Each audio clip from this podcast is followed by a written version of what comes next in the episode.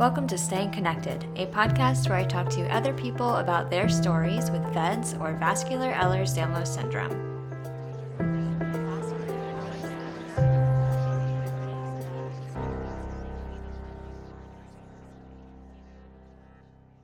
Hey everyone, and welcome back to Staying Connected. This is your host, Katie, and before we get into the show, I want to remind you that the views, information, and opinions in these podcasts are those of the individuals involved and do not represent the opinions of the Marfan Foundation. The Marfan Foundation is not responsible for and does not verify for accuracy any of the information contained in them, nor does the information constitute medical or other professional advice or services. This show is not produced by or affiliated with the Marfan Foundation or the VEDS movement. In our last episode, we talked to Sarah Phillip, who was diagnosed with VEDS in 2020 after her sister passed away from complications after pregnancy. In today's episode, we're going to touch base with a prior guest, Jeremiah Taze, who was on the podcast back in 2019. He's going to share his experience and insights over the last 3 years, as well as his experience with a bowel perforation that occurred in November 2021. Before we go over to the interview, if you want to support this show, consider joining my Patreon. For a few dollars a month, you can make sure this show continues to reach people around the world with real-life stories about VEDS. You can join the Patreon at patreon.com/translucent1, and you can also support the show by sharing this podcast with people you know to help us raise awareness of VEDS around the world together. Thank you so much for your support, and a huge thanks to my current patrons who have already been supporting the show. My top-tier patrons are included in the episode show notes.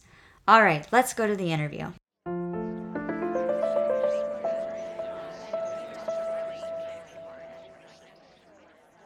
Hey, Jeremiah, welcome back to the podcast. It's been like 3 years since we did our interview back in 2019, and I'm so excited to have you back. Welcome.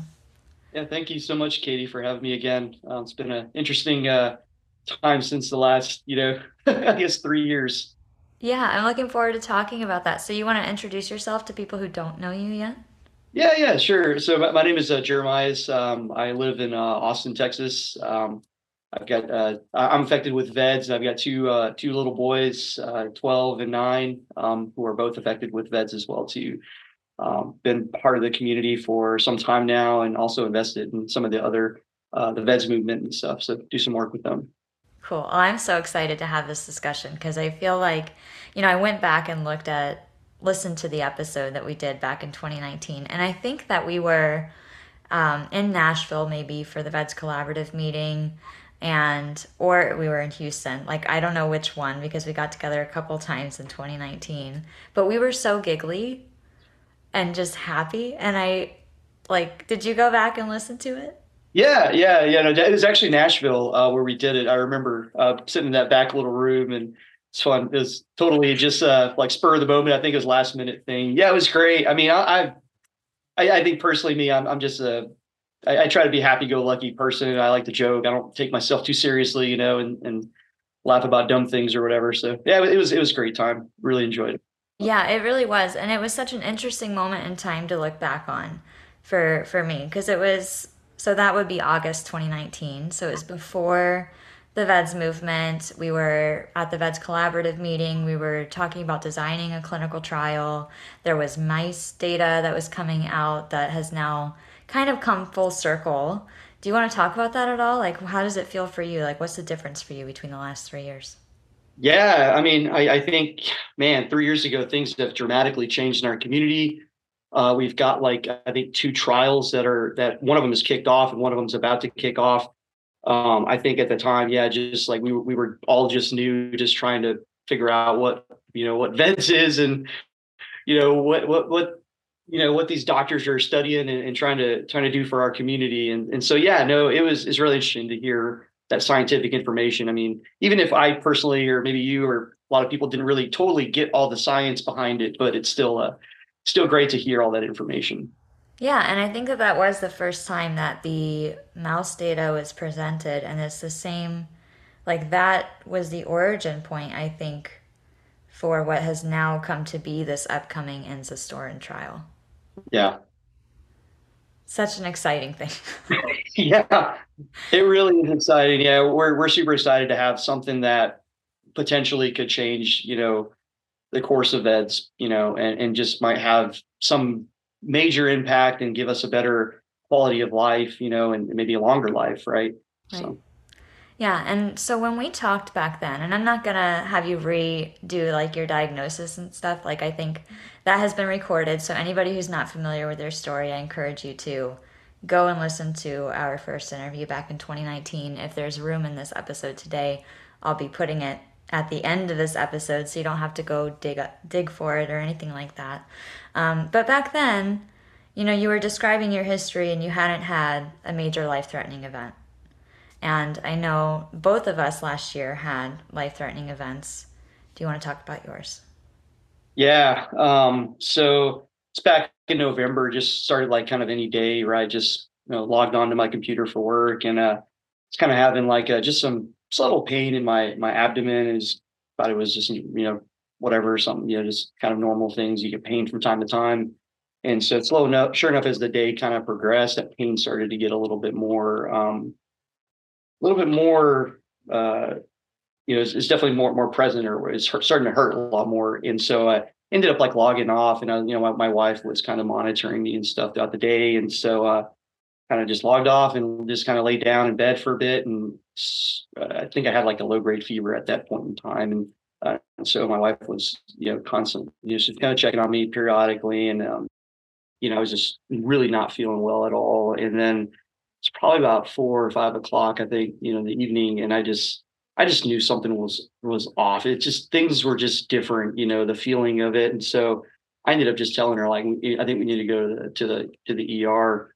And so we ended up going to the ER here in, you know, Round Rock. And yeah, it was just, you know, things kind of progressed from there. We were luckily able to get back pretty quickly, and got a CAT scan, and you know, it came back that they saw like it's called like a Meckel's diverticulitis.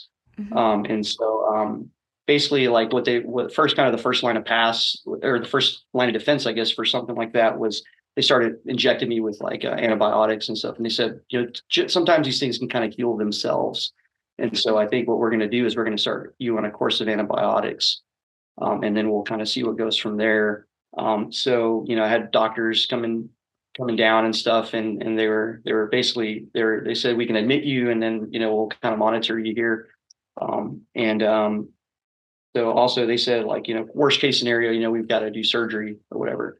And so at this time, like, we know, we're already kind of communicating with my primary doctors in Houston, just to kind of, you know, get their input and get them kind of in the conversation. And at this point, like, I had already been, they were pumping me already full of like pain meds and stuff like that. So I really hate pain meds, but, yeah, so I was already feeling, you know, kind of out of it. And so lucky, you know, my wife was there, advocating for me during that time. And, yeah, the surgeon kind of came down and was kind of giving us, you know, some initial consultation. And, immediately we just knew something was kind of off. Like, we just, like, as most doctors with VEDS, you know, you kind of run into this emergency situation, like, they're just kind of arrogant, you know? And so we tried to explain VEDS to him. And we even got like one of our doctors to see if he could call them and consult with them. And it was really arrogant. Like, he just like didn't want to even like really talk to them. But he ended up doing it after some time, after it was, you know, kind of pestering. Talking. Yeah, exactly. Basically, yeah. Maybe that's not the right word. Persevering, yeah. Right? we were pushing him very, very strongly, and so. So in this situation, right, we're you know, talking to the surgeon, and finally got him on the phone with our doctors that know VEDS. And even after that, it just like seemed like he was off. He was being really rude to my wife, and my wife stepped away for a bit, and he was like kind of almost like I remember this really, really vividly, but he was talking to me directly, and he was like almost like trying to sell me, like, you know, I'll do the surgery, I can do it, you're going to be okay, whatever. It was really just like kind of awkward, honestly. And, yeah. And so, what was the surgery that he wanted to do? Basically, yeah. So they were going to have to remove that Meckel's, it's like I don't know if you know what Meckel's diverticulum is. I kind of know a little bit now from after the fact, but basically what it is, it's like tissue, whenever you're born, like, part, usually on a normal person, like that tissue, it's basically like the umbilical cord. It's supposed to like go back and kind of like recede back into your intestines or cord. But in certain cases, I think it just doesn't do that. And so you still have like this pouch that sits there. So I guess things can get like trapped in there. And in my case, that's what they were seeing. Something was there and it was inflamed or whatever. And so, yeah, you know, my wife, Rachel, came back from outside and we just kind of both looked at each other and we're like, I don't know what we're going to do. You know, we're like in this situation and we've always had this plan, you know, course of action. What are we going to do? You know, and something happens. And part of us were like, I think we're okay. We can probably stick around here and we'll be okay. And then I think after, you know, kind of just talking back and forth, we were like, we got to figure out how to get to Houston. We just knew something was different, right? Something was really off. And so what we ended up saying was like, we want to be transferred to Houston to a higher level of care, which we actually found out you can do. And so that's really important, you know. We definitely want to emphasize that for you know, anybody that's listening to this, you know, if you're in a hospital somewhere and you just feel like, you know, that's not the right place for you, you know, you can be transferred for, you know, higher level of care, get to an actual hospital that, you know, that is actually can, you know, I would say better, but that just can treat your situation more better, I guess, or whatever. So like a higher level trauma center or tertiary care center or a university hospital, like something that is different than the one that you're sitting at, right? Exactly. Yeah. Because this wasn't, I think it was like a level 3 trauma center. So not really a great place that you want to be at. Right. And so as soon as we said that, like they wheeled us back into a holding room and that's when the ball started really getting rolling. And so, so it was probably a couple hours, you know, it was already like almost getting past like midnight or whatever at this time. So we're both really exhausted at this point, you know, just battling the doctors, you know, trying to figure out what the right call is, you know, in this situation. And so sure enough, it's about 12:30, you know, midnight, whatever, past midnight. And the, you know, paramedics show up and they start getting me ready to be transported out. And so I got wheeled out, you know, middle of the night. It's definitely not the best situation. And you know, my wife, you know, wheeled out with me. And, you know, we were like, you know, probably should wait because she didn't, it was like a 3-hour drive and it was already, you know, really late at night and she was tired. I didn't want her to like, you know, fall asleep while driving or something. And so she didn't follow. She ended up going home and kind of getting, you know, going home to the kids to kind of get them ready for tomorrow to, you know, to come up to Houston. And so, yeah, that was an interesting ride to Houston. So, yeah, if you've ever been transported in an ambulance, it's a pretty rocky ride in the back, fortunately, and especially with the situation going on, it exacerbated the pain. So, anyways, yeah, throughout the ride, kicked off, you know, 3 hours past midnight, we're rolling through like 290 back, you know, dark. It's really dark out there and stuff, and probably like 30 minutes into the ride, like I just started feeling like overwhelming sense of nauseousness just overcame me. And I was like just spinning. And the paramedic that was back there with me, I was just like, I'm not feeling good at all. You know, I think like I'm going to like vomit. And so I was looking for a bag. Right. And the last thing I remember is I just like completely I just blacked out. And I woke up probably like maybe, you know, a few hours later or something kind of came to, and I was noticed there's another IV in my arm. And like he was just the paramedic was just kind of like shocked, a little bit kind of like shocked, really. He was just like, I was like, what happened? Where am I at? And he's like, yeah, you just tanked, basically. Your vitals just tanked, you know, and just basically lost consciousness, I guess, for a bit of time. And then happened again, probably about 20 minutes later, same thing, this overwhelming sense of nauseousness, boom, blacked out. And the next thing I realized, like, we're already kind of like in Houston, trying to find the ambulance bay for us to get, you know, so they can drop me off or whatever. Came to for a bit and, you know, was having a bit of a conversation with the paramedic, and he was just like, you know, he was just like, I'm really thankful that they sent me, because they were going to send just somebody to sit back here with you that probably wasn't a paramedic. And so, yeah, he's like, if that would have happened, they wouldn't have been able to administer like any, you know, kind of medications or things like that. So because he was there, he was able to basically revive your vitals. Basically, yeah. Wow. And so, yeah, I was very fortunate. It's such a lovely man. I still haven't been able to figure out who he is to this day.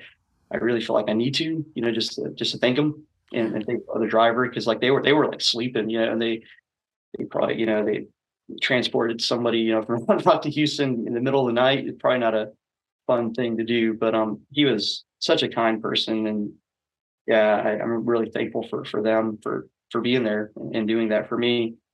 Anyway, so I get to Houston Memorial Hermann, and I go to the ER and get, you know, admitted and get back to a room, and that was kind of the, you know, the next steps. They got me all, you know, set up or whatever with IVs and everything. So I had IVs sticking out everywhere. Things were painful after. The next morning, you know, the doctors make their rounds, you know, early in the morning. And I got to meet some of my team about 6 a.m. And I'll never forget this, but I met the surgeon, you know, pretty much, you know, did the surgeries. I guess saved my life, right? He came in and he was just kind of like, you know, looking over me and whatnot.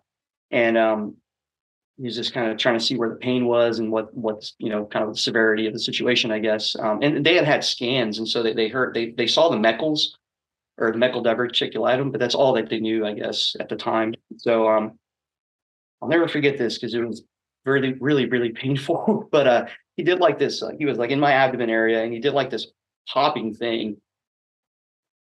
And it was just the most excruciating pain ever. It was just like, and I'm somebody, I feel like I have a high pain tolerance. Like I things like that really don't faze me too much, but I'll never forget that. And so whenever he saw my eyes and saw me like gasp, like he was just like, this is an emergency. And so within the hour I'm sitting there, you know, I got a bunch of people coming in and out of my room and basically, they put all these documents in front of you and, you know, you got to start signing your life away, basically. And, you know, my wife's not even there at the time. She's still back home in Austin. She's like, I was able to call her and talk to her. I was like, they're going to wheel me back pretty quickly here. And you're probably not going to make it before that happens. And so, you know, just tell the kids, I love them, you know, I love you. And, you know, we'll see you. And so there I am, just, you know, side of my life away. And it was really a little stressful, you know, for sure. And you know, I got so within an hour I was, you know, being wheeled back to an OR, and kind of a surreal experience, honestly. If you've ever been rolled back into an ER, it's a little surreal, you know. Mm-hmm. And what kind of surgery did they end up doing? Yeah. So initially they didn't know they were going to go in and do exploratory surgery, right? See what's going on. So that they were going to go in like laparoscopic, you know, less invasive. It was like 3 keyholes or something, kind of like what they would do for like gallbladder surgery or something. Mm-hmm. Just to check in cameras and stuff and see what they can find out in there. And, I get wheeled back into the room. There's a table. You got like 20 people kind of standing around, all various, you know, nurses, technicians, anesthesiologists, doctors. And it's quite impressive because like they all know about your situation, your case, and just kind of thinking about everybody's got to play a vital part in this whole ordeal. And you're kind of the star of the show, right? You're about to be in the middle of everything. And you know, from there, you know, just the standard, you know, they basically tell you what's about to happen, and anesthesiologist puts the little thing over your face, and then you count back from 10, and then it's blacked out at that point. Yeah. Thankfully, right? Because if you weren't, pretty much. Good experience. Pretty much. So, from what I can remember, you know, you wake up in the recovery room, and you're just very out of it, right, from the anesthesia and just pain meds, whatever. And so, what did they find? Yeah. So, ended up, like I said, they went in and started the exploratory surgery, and then they realized that it was much more severe. And so they ended up having to open me all up, basically a full, you know, abdomen, you know, open up, whatever. Mm-hmm. So what they found was that basically I had like part of my bowel had already like perforated, and that tissue was already like pretty much like necrotic or dying basically at that point. It was dead, some of it. And so they ended up having to do full surgery. They ended up removing like 15 centimeters of my ileum.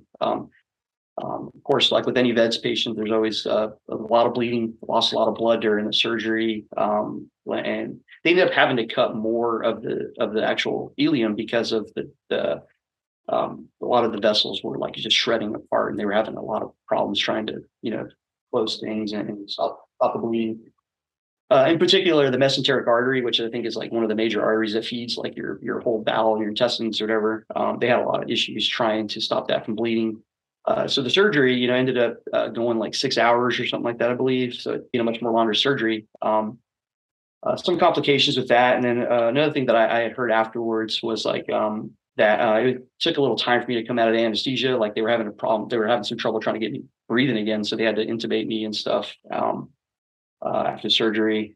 But yeah, one of the things that was, I guess, a positive of the surgery was that they were able to remove the part of the ileum that had turned bad or whatever, septic or whatever. And also another thing I was dealing with that was septic, right, from bowel perforation. And so, but they were able to get a really good, when they went to reconnect it, they got a real good seal. And so I was very fortunate, lucky I didn't have to end up with an ileum, I guess a VAG or something, whatever they call it. An ileum, right, like an ileostomy VAG. Yeah. They were able to get a good seal, and they even tested it. Like there's some special dye that they can use, and then they basically run it under, I guess, microscopes or something, or scans to tell that there was no leaks or whatever. So yeah, I got really lucky in that part. I know a lot of people with VEDS that have surgery like this, they always end up with a bag or something in it. That's definitely much more intense thing, I think, in the long term recovery from that, and just kind of dealing with that aspect. Mm-hmm. So woke up in recovery, and it was wheeled back to the room or whatever, and that's when I saw Rachel for the first time, out of that, and it's kind of healing after that. The first night was really difficult. Like there was some complications and stuff. They ended up having to give me frozen fresh plasma or something, FFP, I guess is how they say. Okay. Yeah. Yeah. So that was kind of interesting because, like, probably like sometime towards the night, I just wasn't feeling good at all. And they did some labs or whatever, and I can't remember what they saw. Something to test to see, what your blood looks like or whatever, clotting factors and stuff. And it was not really good. And so they ended up, deciding I had to get FFP. Another thing too that they noticed is potassium was really low, because I guess when you lose so much blood, your body's just crazy. Oh, those potassium pills are so gross. Did you have to take the pills, or did they? No. I think this was all intravenous. I believe it was all through IV or whatever, because I couldn't swallow anything at the time. I just remember all these bags looking up, and there's just so much stuff on the hangers or whatever they call them, and. What did all of this feel like for you? Like emotionally, how was this experience? Ooh, I mean, I think initially, like when I was in the actual thing in the moment, right? Like I just wanted to get the heck out of there, right? As fast as you could. So you just try to like kind of block off the emotional aspect of it and just try to understand that this is the situation that I'm in right now. And, just try not to get too emotional. I don't think it's really affected me. Like as far as like, I don't feel like it was definitely moments where I was definitely like, I gotta get out of here, out of the situation. But, it's kind of the fight or flight mode, I guess. Right. You're just want to get out of there. I think, now, looking, it's been, almost, I guess, 10 months or whatever. I don't know. I'm a pretty positive person. I just kind of see it as something that happened, part of my life, and you just figure out how to move forward. Don't dwell upon things. Mm-hmm. Has it changed the way that you experience VEDS? Yeah, for certain. I mean, like I had seen my kids go through things and obviously, you know, some of close friends, family, whatever, and in the community, you know, go through traumatic situations. And so I think when until it happens to you, you really don't, I guess, grasp the severity or the possible outcomes of what VEDS can do. And so, yeah, definitely, it's definitely made me, yeah, just more aware, more cautious, I think, you know, that, you know, gotta be more careful, you know, with my life. Yeah. Let's talk about, so you mentioned that you had a plan going in, like before, you know, you had an emergency plan, basically, you and Rachel did, and that nothing really played out, like it didn't play out the way that you had planned, right? Yeah. Speak to that a little bit. Yeah. I mean, you know, we've had this diagnosis just about 8 years and stuff. So in that moment, like, you know, we'd always talked about, you know, we feel like we got a plan A, a plan B, a plan C. I mean, really the plan always ends up like we got to figure out how to get to our doctors that understand, you know, what VEDS is. Yeah. I mean, like in that situation, like, you know, it's just like, you always tend to like kind of second guess yourself, I think. And, you know, you're like, I think maybe I'll be okay here. Right. I think, you know, I'm in a hospital, right. I mean, these are doctors. Yeah, I think just, you know, one thing I'll say is like, if you, you know, everybody should have a plan for one, but stick to your gut. You know, I think a lot of it is, you know, something, if you can sense that something is wrong, go with it. Because, you know, that could be the difference in, you know, life and death. That's really great advice. And I, you know, I've talked to other people this season in these interviews that have said similar things about like trusting your instincts and your gut. And sometimes you don't have a choice, right? But in your situation, like you had bad vibes from the surgeon, you didn't quite feel right about the whole thing. And, you know, you luckily had a paramedic in the ambulance with you, you know, so that you can make it to Houston. But I think there is something to be said about trusting your gut for sure. Yeah. You know, trusting your gut. And also I think in my situation, I think it's a little bit of, I don't know, luck, faith, I don't know, whatever you want to call it. Right. Just, you know, I got lucky. I don't know. God's looking after me. If you're a religious person, I don't know. But like, because of the thing is like one of the things that we didn't realize was when we got to Houston, and then all this stuff happened, like we didn't realize that I had already perforated at that point. So I was already in septic, you know, turning septic.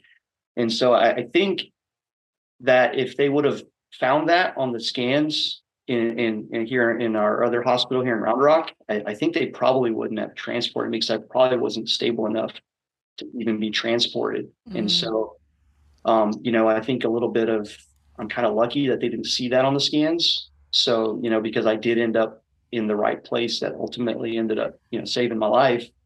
And so, yeah, I mean, yeah, so I think there's a little bit of luck in that. And also just us just knowing that we had to stick with our plan and get to where, you know, get to Houston. Yeah. Well, I'm so glad that you made it. Yeah, me too. It was great hugging you in Newport Beach in July at conference. Like it was, I think, you know, we both in the last couple of years, certainly with the pandemic and just how chaotic everything was. And then us both having life-threatening events, not, like, I think it was within 3 or 4 weeks of each other. Yeah, like, it just felt really good to see you, friend. Feelings mutual. Yeah, you don't realize, you know, I guess, how much everybody that has this condition when you meet them, how much they mean to you. Like, I mean, it's just like an immediate, like, you know, they get it. Yeah. And I get it, too. And you know, and that is really something that's powerful because like, you don't, you know, you live with this condition on day to day. And sometimes you feel like you're like, you know, you don't know what's going to happen. Right. But sometimes you also feel like you're the only one, right? Like, and you know, and whenever you get to hang out with people that are living with this condition, family members, I'm going to call them family because that's really what they are. whenever you get to talk to, you know, even when we do like support groups or whatever, and just see one another's faces and just talk about our, you know, what we're going through at that point in time, it's, you don't really realize how the mental aspect of that, you also need that too. It's not just living in the physical aspect. There's this mental aspect with it, and, you know, just being able to talk to people and, you know, just know that you're in kind of a safe space, I guess, you know. And I mean, I you know, I'm pretty open about the VEDS and pretty open with everybody that I know. And yeah, you know, it's just, I think for me, that's being open is kind of my way to express myself, and to also not let things like bother me or bog me down. Yeah, I completely understand that. So what is advice that you would give to somebody who's just new to this diagnosis or new to the community? Yeah, I mean, you know, thinking about 3 years ago and where we were at, you know, I mean, there's so many things now. You know, get involved, you know, as soon as, I mean, I don't think there's really much different than I said in the previous podcast, but like, you know, really you've got to be your own advocate. You've got to realize that nobody's going to kind of hold your hand in this whole thing. And so, you know, getting involved in the support groups. There's some amazing support groups, and we meet like on a monthly basis, which is really just a wonderful time to just kind of, it's a mini reunion every time we join those things. Yeah, just getting involved, you know, the VEDS movement, just educate yourself. There's so many wonderful resources that they're at your disposal there. Finding your hospitals, building up your care team. I mean, there's really no rocket. I mean, it's not rocket science, but I will say it requires work. It's a lot of work. And unfortunately, what you have to understand is living with this life-threatening condition is that it's going to be work. Not only are you know, living the day-to-day and you have struggles in the day-to-day, but, you know, it's, you know, at the end of the day, you're, you know, you've got to be your own advocate. And it does feel like now versus back in 2019, you know, and there had been some change in 2019 from when I was diagnosed in 2017 already, but it does feel like there are more resources to help in all of that now than there was before. So it's like, it's hard and it's frustrating. To me, it feels less frustrating than it did even 3 years ago. And I hope that makes a difference for 3 years from now, right? I think so. I mean, hopefully 3 years from now, you know, it'll be even better, right? Like, I think, you know, where we're at today, just taking advantage of what we have right now can definitely, you know, save your life, I think.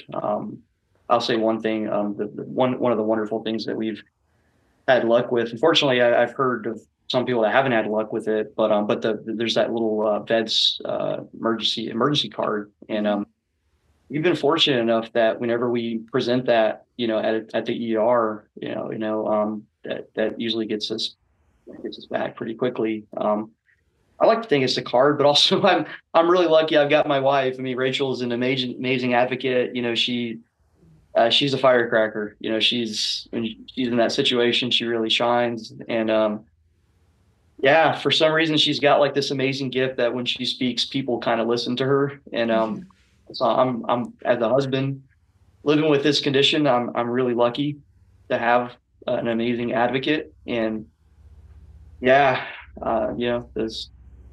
super lucky. Yeah. Well, thank you so much, Jeremiah, for coming back on and sharing your experience since 2019. Yeah, thank you so much, Katie. Appreciate it.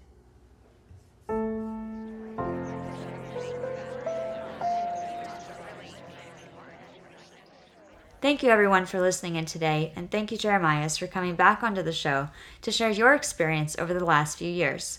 In the beginning of this episode, I mentioned the prior interview with Jeremiah back in 2019.